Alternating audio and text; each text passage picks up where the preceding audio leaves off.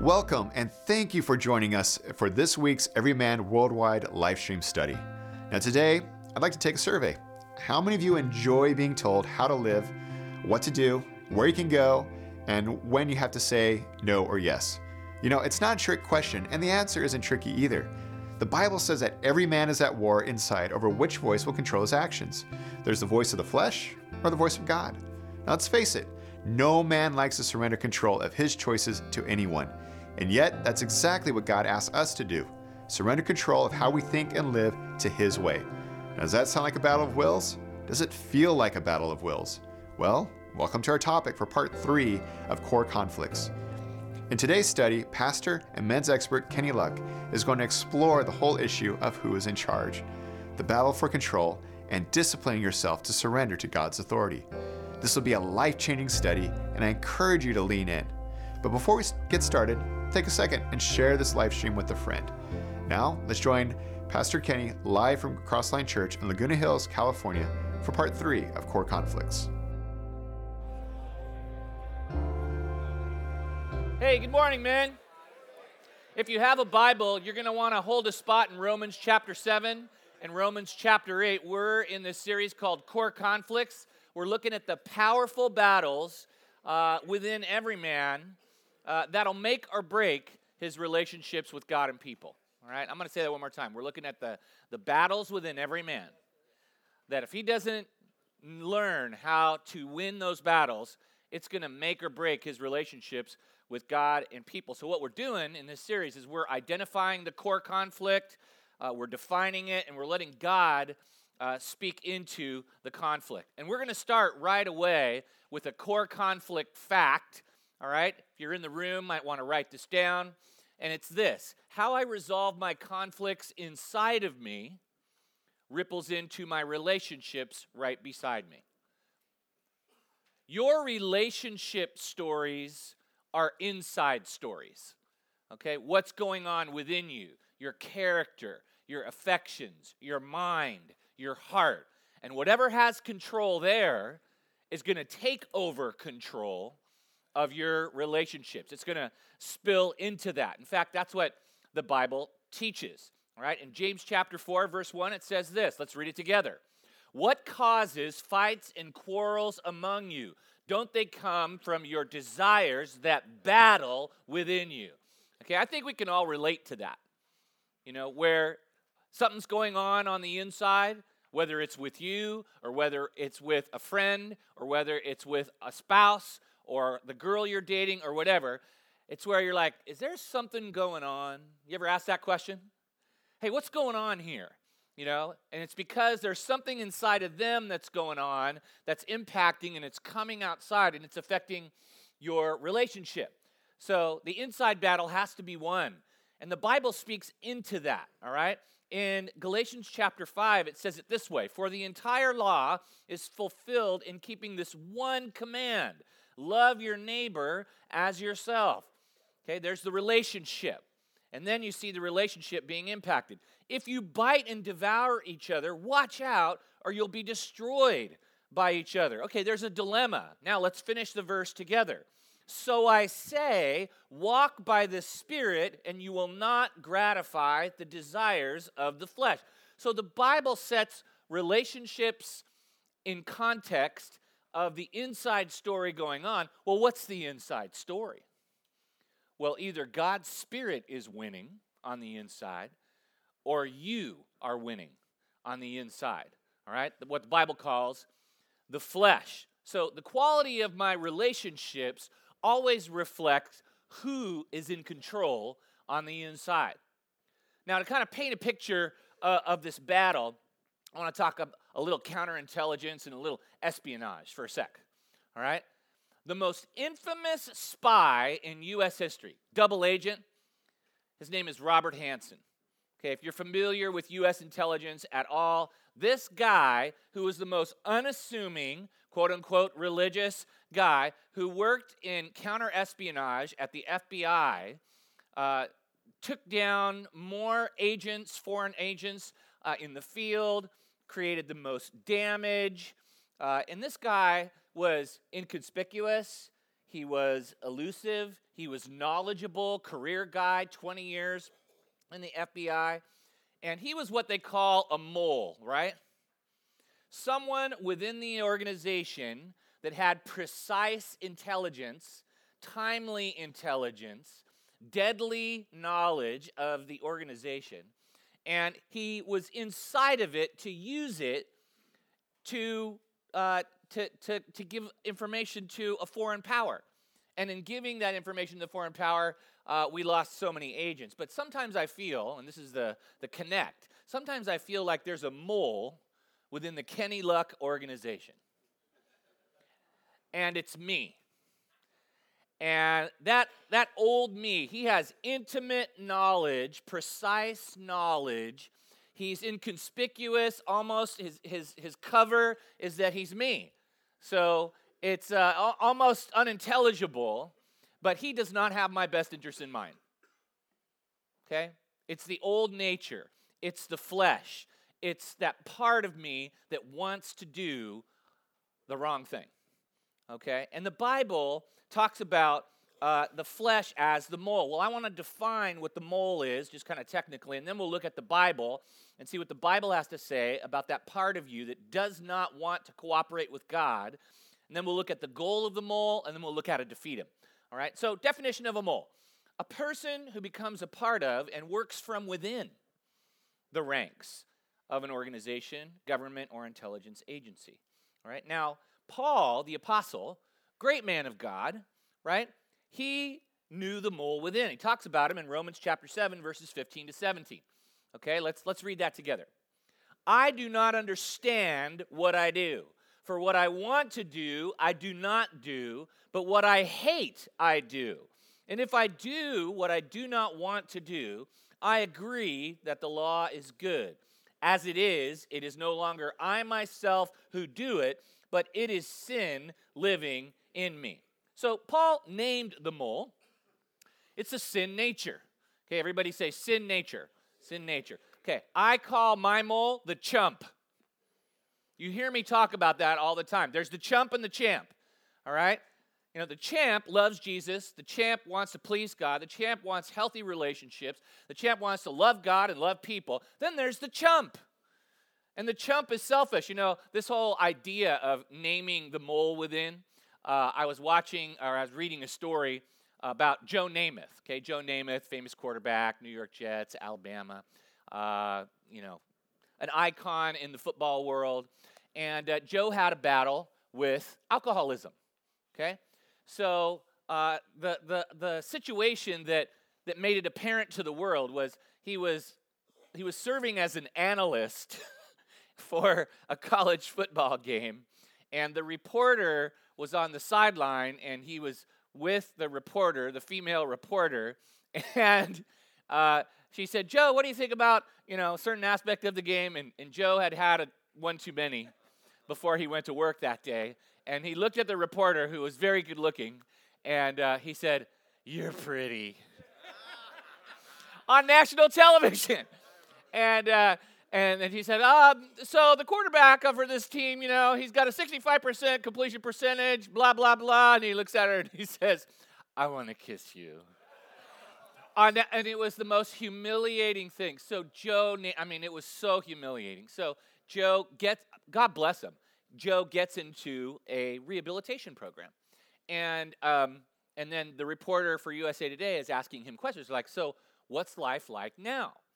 And you know what he said? He described it so well. He goes, you know, I was at a University of Alabama alumni function, and uh, they were serving alcohol.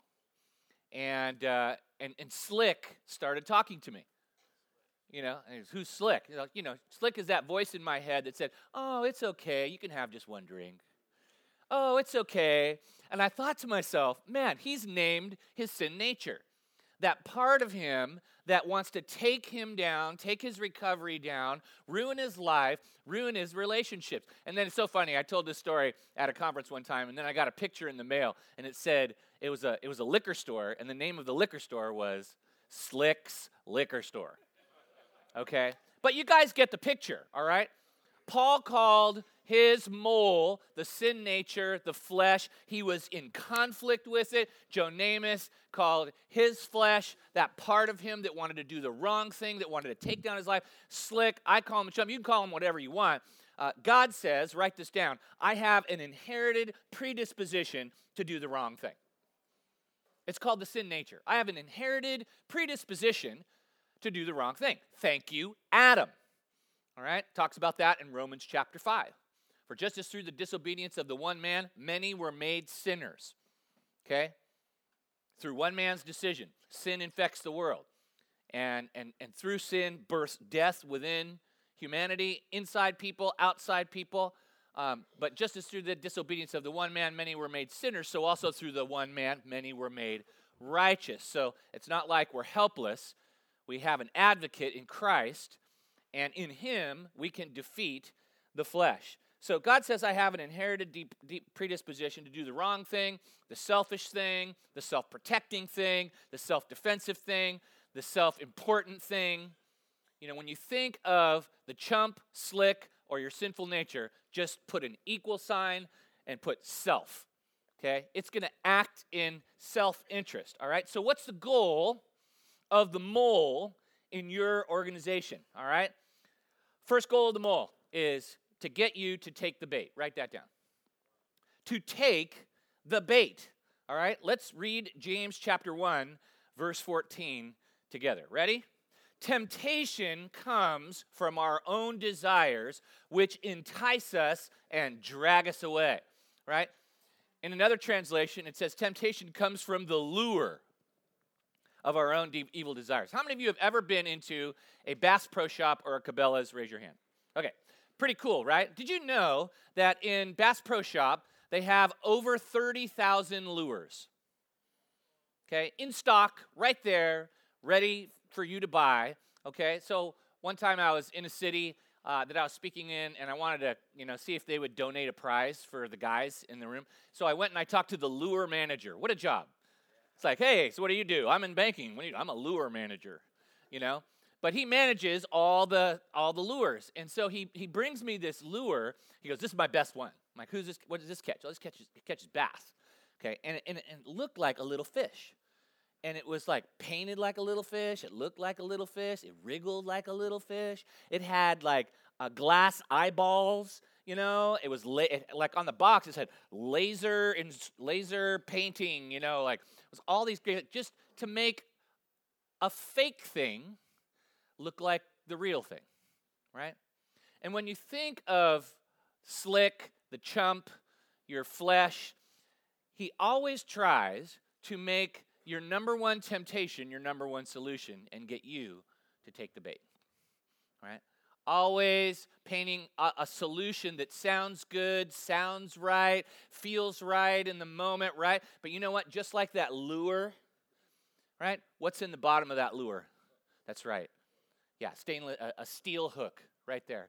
And it's going to drag you away. I love the language. Temptation comes from the our own desires, which entice us and drag us away. I'm sure many of you have listened to the, the sin nature like I have in the past, and you took the bait, and you chomped down on the solution that was offered by that mole within your organization, and it enticed you, and it snagged you, and it drug you away, and you ended up gasping for air on the boat of life. Okay, that's what the Bible says the goal of the mole. So you got to kind of see that this This, this sin nature inside of you does not have your best interest in mind. Does it offer solutions that look real? Yes. Do they sound great? Yes. Do they rationalize sin? Yes. Do they rationalize selfish behavior? Yes. Okay? So that's number one goal of the mole is, to, is that you would take the bait. Number two, the goal of the mole is to disconnect you from God. How? By dominating your thoughts. All right? Just a big yacker. I don't know about you, but I'm always battling this voice within that is it, it is suggesting things and it's uh, it's offering things. And sometimes, I don't know if you're like me, but it's like, where did that thought come from? Like you're in the middle of something, it's like, whoa, what? Where did that come from? That suggested kind of this this this this this behavior or this action. Well, the Bible talks about that and the end game of that if I act on that thought. Look at what it says in Romans chapter eight. It says this, those who live according to the chump have their minds set on what the chump desires. But those who live in accordance with the Spirit have their minds set on what the Spirit desires. The mind governed by the flesh, the chump, is what? Death. But the mind governed by the Spirit is what? Life and peace. All right, let's finish it together. The mind governed by the flesh is hostile to God. It does not submit to God's law, nor can it do so. Those who are in the realm of the flesh cannot please God. So you see that if you're listening to the chump, if you're listening to the sin nature, you you you cut off your relationship with God. You cannot please God when you are when you are listening to that voice inside that is telling you to, to be self-indulgent or self-gratify or self-protect um, or be self-important, all right? And um, and it's a mindset. And so there is a battle for your mind. That's why when Jesus said, you'll love the Lord your God with all your heart, all your soul, and all your mind, all right? That's why when Paul advises the Corinthian church, he says, and and and, and we have... We we we demolish, right? Get the picture of this. We demolish every pretension that sets itself up against the knowledge of God. And we take every thought captive, right? So if you win the battle of the mind, if you're if you win the battle of the mind, you'll win the battle of flesh and spirit, right? Because there's different desires and there's different thoughts, there's different ways of being and believing and behaving. The flesh has one way to be and believe and behave, and the spirit has another way, all right? God's way, the way you're intended to live. So goal of the mole, number one, everybody say, take the bait. Take the bait. Okay, number two, disconnect from me from God. Disconnect me from God. Number three, to keep me immature. Now, I know everyone understands this. I know I certainly do, that when I'm listening to the chump, uh, my, my graduation level is about sixth grade, all right? When I'm acting uh, in my own interest all the time, I have uh, an adult man's body, an adult man's responsibilities, an adult man's job, but I can turn into a boy in a heartbeat if I listen, listen to the flesh or the chump. Okay, the, the goal of the, the mole is to keep you immature. Now, Paul, in talking to a set of believers, he addresses this, okay? He says this, brothers, I could not address you, in First Corinthians three. Brothers, I could not address you as people who live what? By the Spirit, but as people who are still worldly, mere infants in Christ. I gave you milk, not solid food, for you are not yet ready for it. Indeed, you are still not ready. You are still worldly. Okay, let's finish it together.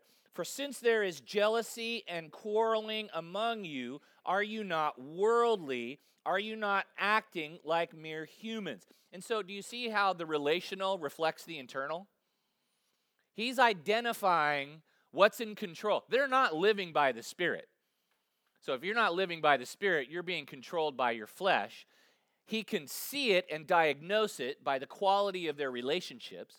He's going, hmm, one plus one equals two. All right, quarreling, divided among one another. They're in the realm of the flesh, which means they're not living by the Spirit.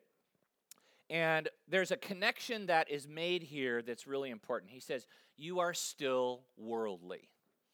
Okay, so you have to understand that there is uh, a fire starter out there, and his name is Satan, and Satan has a way for us to be and believe and behave outside of Christ, and he uses this thing called the world or culture, and culture has values that are godless, okay? So you have the Holy Trinity, the Father, Son, and Holy Spirit, okay? Then you have the unholy Trinity, right?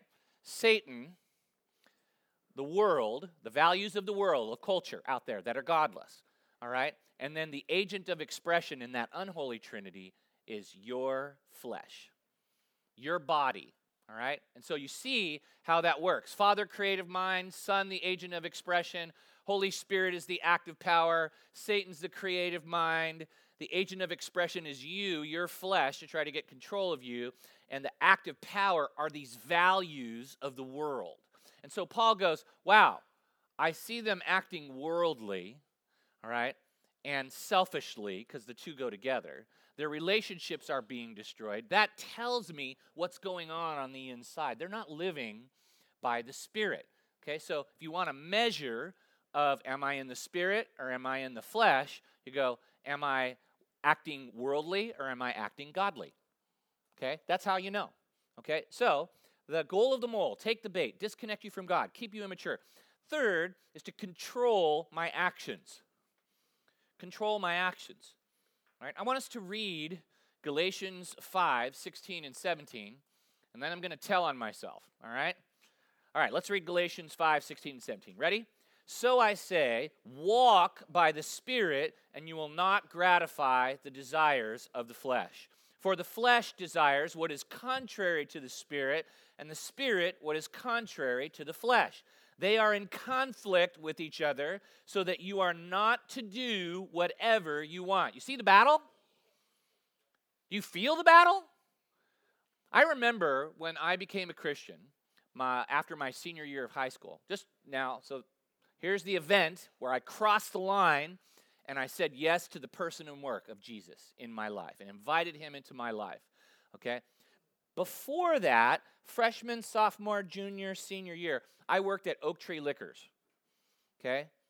Uh, in the summers, lots of lots of weekdays, during the year, on Sundays, of all days to work at a liquor store.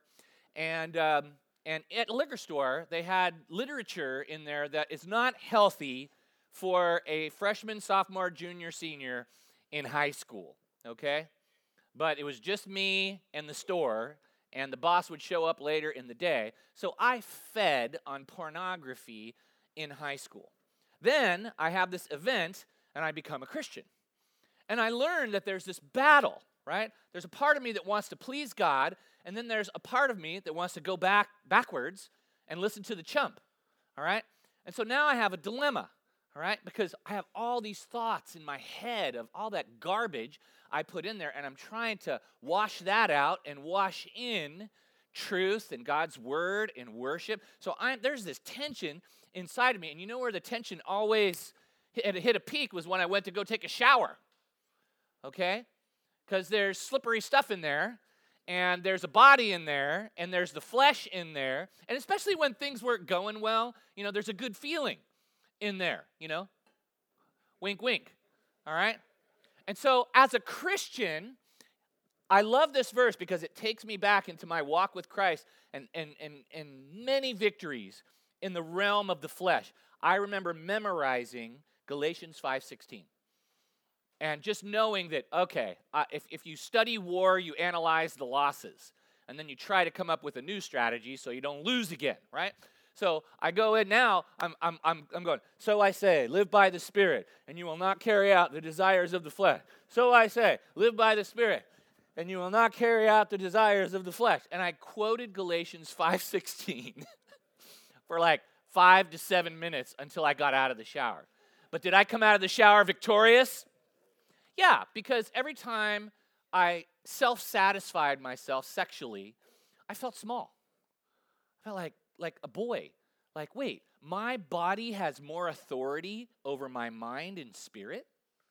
Whatever in your life where your body has more authority over your mind and spirit, that thing to you is sin. Just know that. It means you're under the control of the flesh, okay? Where your mind and your heart and your body and your spirit can't uh, can't win, and your your your your your body has control over you. That thing to you is sin. And so the goal of the mole, and I, I took it kind of personal. It's like, I don't want anything to control me except the Spirit of God. Amen? You know, and that's that's where the man of God is. And so we are in a battle, but you have to fight to win a victory over the mole. So let's look at how to defeat the mole. And uh, I'm, I'm just going to tell you right now, you got to have a calling plan. You got to have a calling plan. And the first call that you make, if you want to defeat the selfish, immature side of you that wants to do wrong, you got to call on Christ. Write that down. You have to call on Christ. Now, in Romans chapter seven, I'm so comforted by Romans chapter seven, because the greatest Christian who ever walked the planet, Paul, struggles with his flesh. And so it's just like, all right, brother, we have something in common. And listen to, I mean, the pain in his voice. Oh, what a wretched man I am, he says in Romans seven twenty-four. Who will rescue me from this body that is subject to death? All right, let's, re- let's finish it together. Thanks be to God who delivers me through Jesus Christ our Lord. So after saying the very thing I want to do, I don't do, the very thing I do, I hate, oh, wretched man that I am, who will free me from this body of death? He goes, man, it's Jesus. If you're watching and joining us in the live stream right now, it's Jesus, all right? Now, the picture that Paul paints is a really ugly, visceral picture. You know, perfect justice in the Roman system of law, if you committed murder, was to strap the dead body on you and let it kill you. So when Paul says, oh, wretched man that I am, who will free me from this body of death? That's the picture. It's like, how do I, how do I break free from this thing that is killing me? All right? All right, so people who are listening to his words are like, whoa, okay, I get that picture. And then he says, you know what? It's going to free you from that body of death, that thing that's going to kill you, the chump, the flesh. It's going to be Jesus Christ, and that's it. Jesus Christ our Lord. Look at what it says in Romans eight two, where he's kind of continuing this thought of freedom. All right, let's read it together. Ready? Through Christ Jesus, the law of the Spirit who gives life has set you free from the law of sin and death. Amen? Amen. That's it. You know what? Sometimes when when the chump is yakking at me, you know, when I'm driving up the hill to my house and who knows, there's maybe a girl running on the side of the road, or I get angry on the road, and uh, I'll, I'll I'll just, I'll quote Romans eight two, I, I, and I'll say this. I'll say, I'm not, I don't, I'm not that guy anymore. For the law of the Spirit of life in Christ Jesus has set me free from the law of sin and death. All right? I declare what is true, and I call on Christ. So I had to call on Christ initially to break free from the mole. All right? I call on Christ daily to break free from the mole. All right? Now, second way to defeat the mole after call on Christ is call out yourself. All right? I have an exclamation point after that. It's call out yourself, all right? Now, this is an odd instruction if you're not a Christian, because a Christian knows that there's the spirit and there's the flesh. There's the new man and the old man. That's right. And so you got to call out the old man. Look at what Paul says in Romans seven eighteen. Let's read that together. For I know that good itself does not dwell in me. That is in my chump, chump nature. For I have the desire to do what is good, but I cannot carry it out. So he's acknowledging reality. In himself, keyword self, in my flesh, nothing good. All right, there's nothing good over on that side. All right, so what's the solution? All right, let's read Romans thirteen fourteen together. Ready? But put on the Lord Jesus Christ and make no provision for the flesh in regard to its lusts. All right? Could be lust for stuff, could be lust for sex, could be lust for self-importance. You can lust for a lot of things outside of sex, all right? But Paul is very transparent, and he calls himself out. Now, on this point, if you had like a Kenny cam, and like were in my car or walking through an airport with me or whatever, you would hear me literally calling myself out, all right? Like literally, I'll, I'll be walking along, the chump will talk, right? And, and and want me to indulge something, and I'm like, I'll, I'll say that's a lie. Like if you were if you were just observing me, you're like, this guy has a dissociative disorder. Like this guy is, you know. Well, but but here's the thing: when you're battling the mole, the Bible puts it into the context of a boxing match, you know, where you're throwing punches. You gotta keep you gotta keep it off a distance. I I buffet my body, Paul says. I, I, I throw punches, and I don't throw punches to, to beat the air, he says, you know. But I have to land punches versus just kind of swing and miss. And so how do we do that? Well, we we call we call on Christ, and then we call out ourselves. And then next, write this down, we call out the Word of God. We call out the Word of God. You call on Christ initially. You call on him continually. You call out yourself, all right? You recognize that there's a part of you that doesn't want to please God or do what God wants to do. And then third, you call out the word of God. Look at what it says here in Psalm thirty-seven. I love this passage because it talks about the way a, a, a man of God lives, okay? Let's read it together. Ready? The mouth of the righteous utters wisdom. His tongue speaks justice. The law of God is in his heart. His steps do not. Isn't it easy to slip? Slip into old ways of thinking. And when I slip into old ways of thinking, it's easy to slip into old ways of living, old ways of relating, old ways of dealing with problems, ways that do not please God, ways that fuel the flesh, and ways that destroy my relationships with God and with people. Right? So if I do the math of this, this truth that God just spoke to us right now, this morning, if I don't want to, if I don't want to slip, all right, what do I have to have in my heart? God's word. So if I look at the end of the verse, it's Psalm thirty-seven, thirty-one. It's like, okay, if I don't want to slip, okay, what's the solution? Well, I have to have the law of God in my heart. What do I do when God's word is in my heart if I want to win? I got to speak it. And literally, physically, don't try to make it mysterious. You just, it's just got to come out, all right, with respect to whatever that issue is, okay? Jesus modeled this for us in Matthew chapter four. Look at look at what he did, because there's he's perfectly man and perfectly God. Being perfectly man and to understand man and to pay for the sins of man, he had to battle the same battle that we had. So did Jesus battle the flesh, yes or no? Yes, right. His divinity and his humanity were right there alongside of each other, but he did not sin, and he's modeling for us how to manage the flesh, because Satan is, is speaking direct lies to his mind for him to consider, and if he lets that thought control him, the flesh will gain control, and then he will compromise his relationship with the Father, okay? So this is our template when we talk about calling out the Word of God. So let, now, with that as context, let's read it together. And the tempter came and said to him, if you are the Son of God, command these stones to become bread.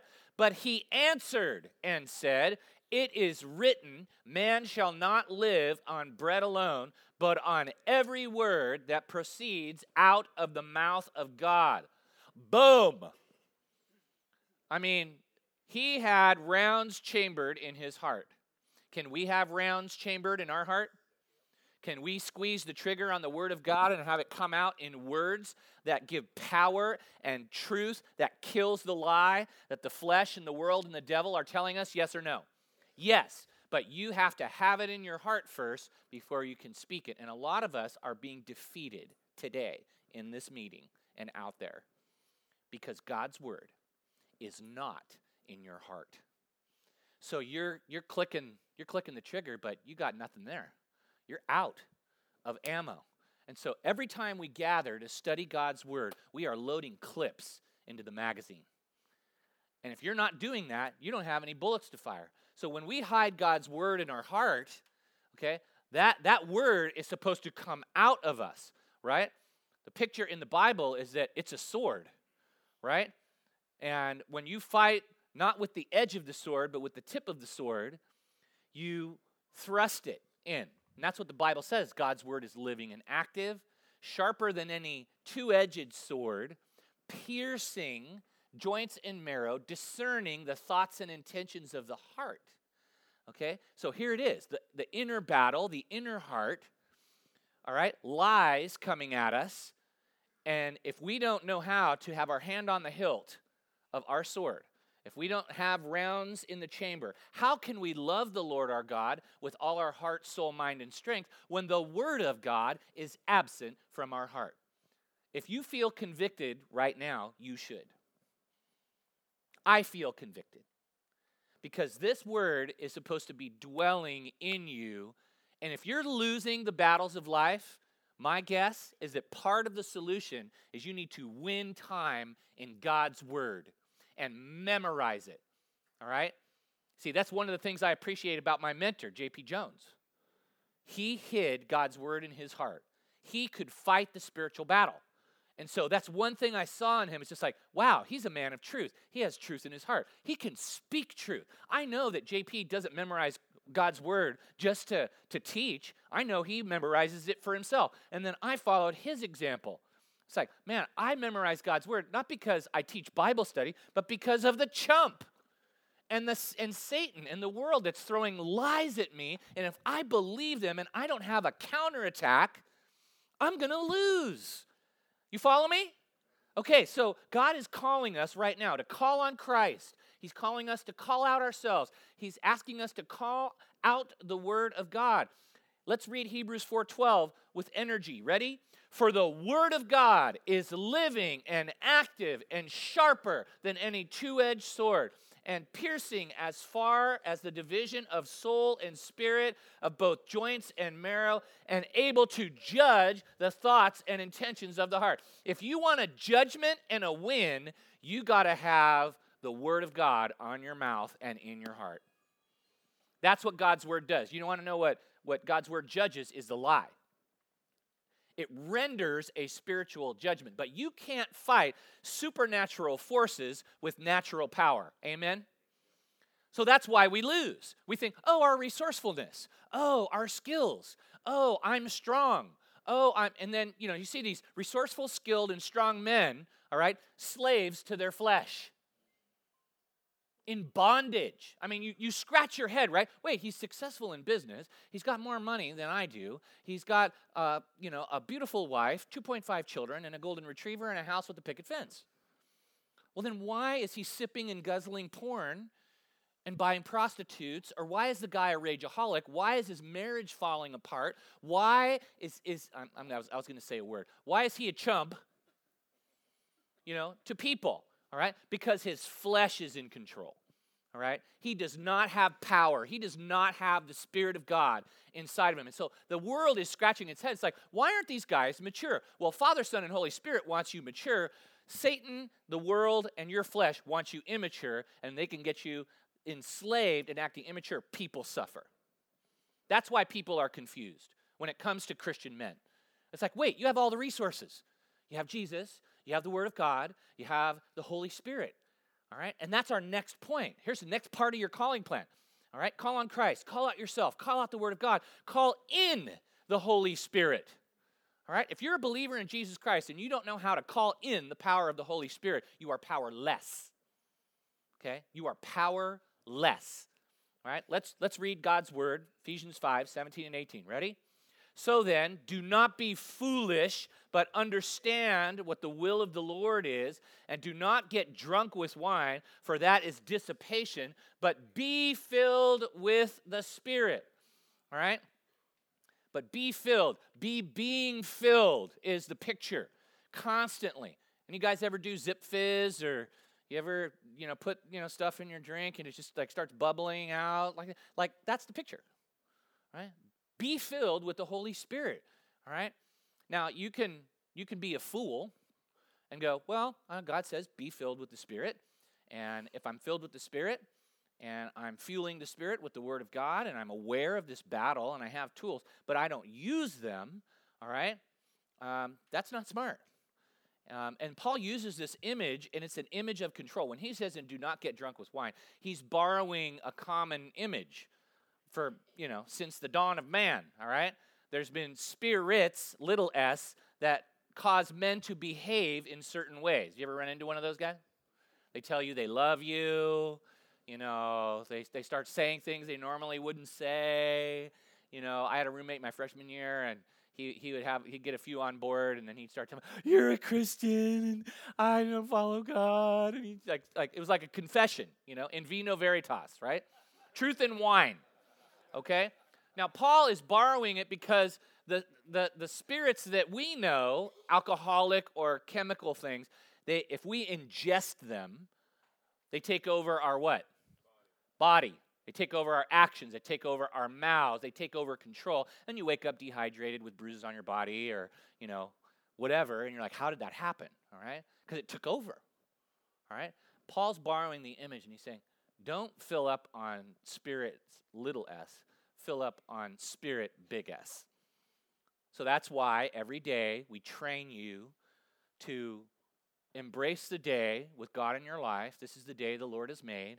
I will rejoice and be glad in it. And the next words out of your mouth, if you want to win over the flesh, is Holy Spirit, fill me.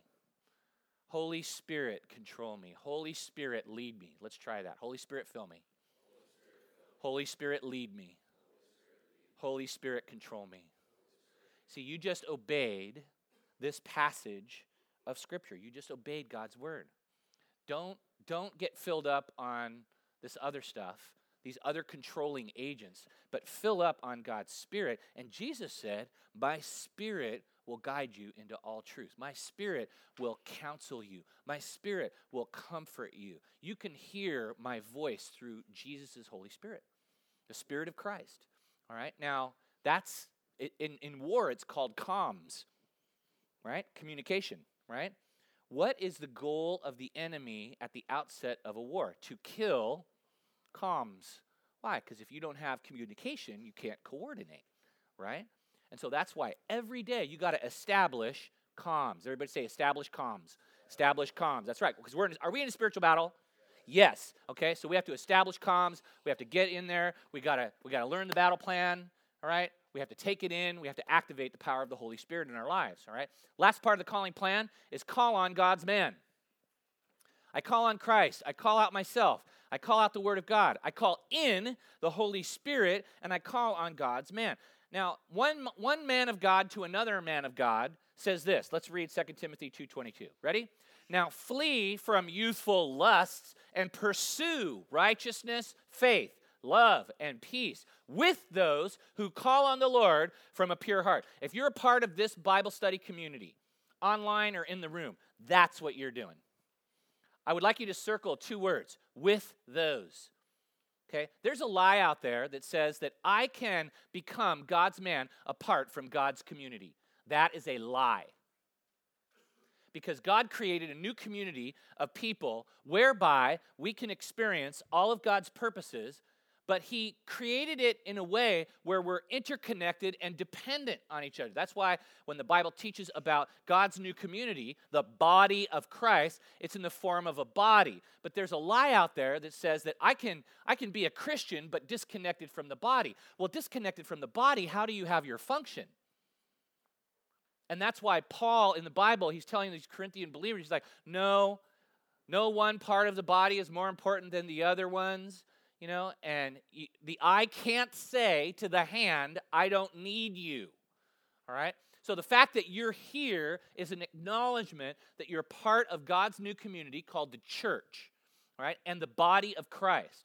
And Paul, in advising this young man of God, he says, I know that there's a lot of temptation out there. Look at what he says. Flee from youthful lusts. All right? So can I be sixty-five and be tempted by youthful lusts? Yes or no? Yes. Any age. All right? It's the immature, selfish kind of things that we pursued when we thought, man, that's going to really make me a man. All right? All right? And and and, and Timothy is pastoring in Ephesus, and Ephesus has all, I mean, it was a center of paganism and hedonism and false gods and idolatry. So as a young man of God trying to live out his life in a, an environment like that, he says, you got to have your no and you got to have your yes. You got to have flee and you got to have pursue. And the Bible says, and Paul, Paul says to this man of God, God's saying to us is, run from temptation, run to God, and run with a pack. All right, everybody say, run from temptation, run from temptation. Okay, run to God, run to God, run with a pack. Okay, that's the that's the import. There's action words, flee and pursue, all right? Flee what? What the chump says, all right? Pursue what the Spirit says. What's the Spirit going to say? Hey, why don't you pursue godliness and faith and love and peace, all right? And then God says, don't do it alone, all right? Everybody say this with me. Isolation kills, Isolation kills. Connection conquers, right? It's just like, man, either we have an offensive line or we're vulnerable to those that defensive troop that's going to come tackle us for a loss, All right? And that's why we're all here, guys. The world is waiting for God's men to enact their calling plan and to be in Christ and to have an awareness that there's a battle within and to have God's word planted in their heart and coming out of their mouth and winning the spiritual battle of truth versus lies, filled with the Holy Spirit and doing it together. Amen? That's why we're all here, okay? And I'm so glad you are. So um, that's how you defeat the mole within. You resolve the conflicts inside of you. If you don't, they ripple into the relationships right beside you with God and with people. And so let's bow our heads and let's ask God Uh, to help us in that battle. Father, thank you for this morning. Thank you for the clarity of your word. Thank you that uh, even though sometimes we do the very things we don't want to do, we are not in despair or hopeless. It's not fatal or final because of Jesus Christ. Oh, wretched man that we are, who will free us from this body of death. Thanks be to God through Jesus Christ our Lord. We declare that in this space right now, that we have victory over the flesh through Jesus Christ our Lord, through his finished work on the cross, through the blood of the Lamb. And so, Lord, we say no to taking the bait. We want a relationship with you that never gets disconnected. We want to grow up. We want the Spirit in control of our actions. And so we call on you, even as we call out ourselves. Oh, God, help us in the areas where we're making provision for the chump, for the flesh, where we're in bondage to anger or lust or self-importance or materialism, oh God. And we pursue things that are not God to try to give us things that only God can give us. And so, Lord, help us to have a strong relationship with your word. Lord, I pray for every man of God that he will have a close relationship with the word of God. And then, Lord, as we develop that relationship with the Word of God, I pray that the Spirit of God would give us illumination and revelation and power so that we can go back into the world from this meeting in power and in authority and on the winning team. Thank you for this team of God's men. Help us to commit, to connect, and be dangerous with goodness and the power of the Spirit. And let us handcuff and arrest the power of the flesh so that the world can see what shining the light of Christ really is through each man in this room and listening online. In Christ's name we pray, and God's men said, amen.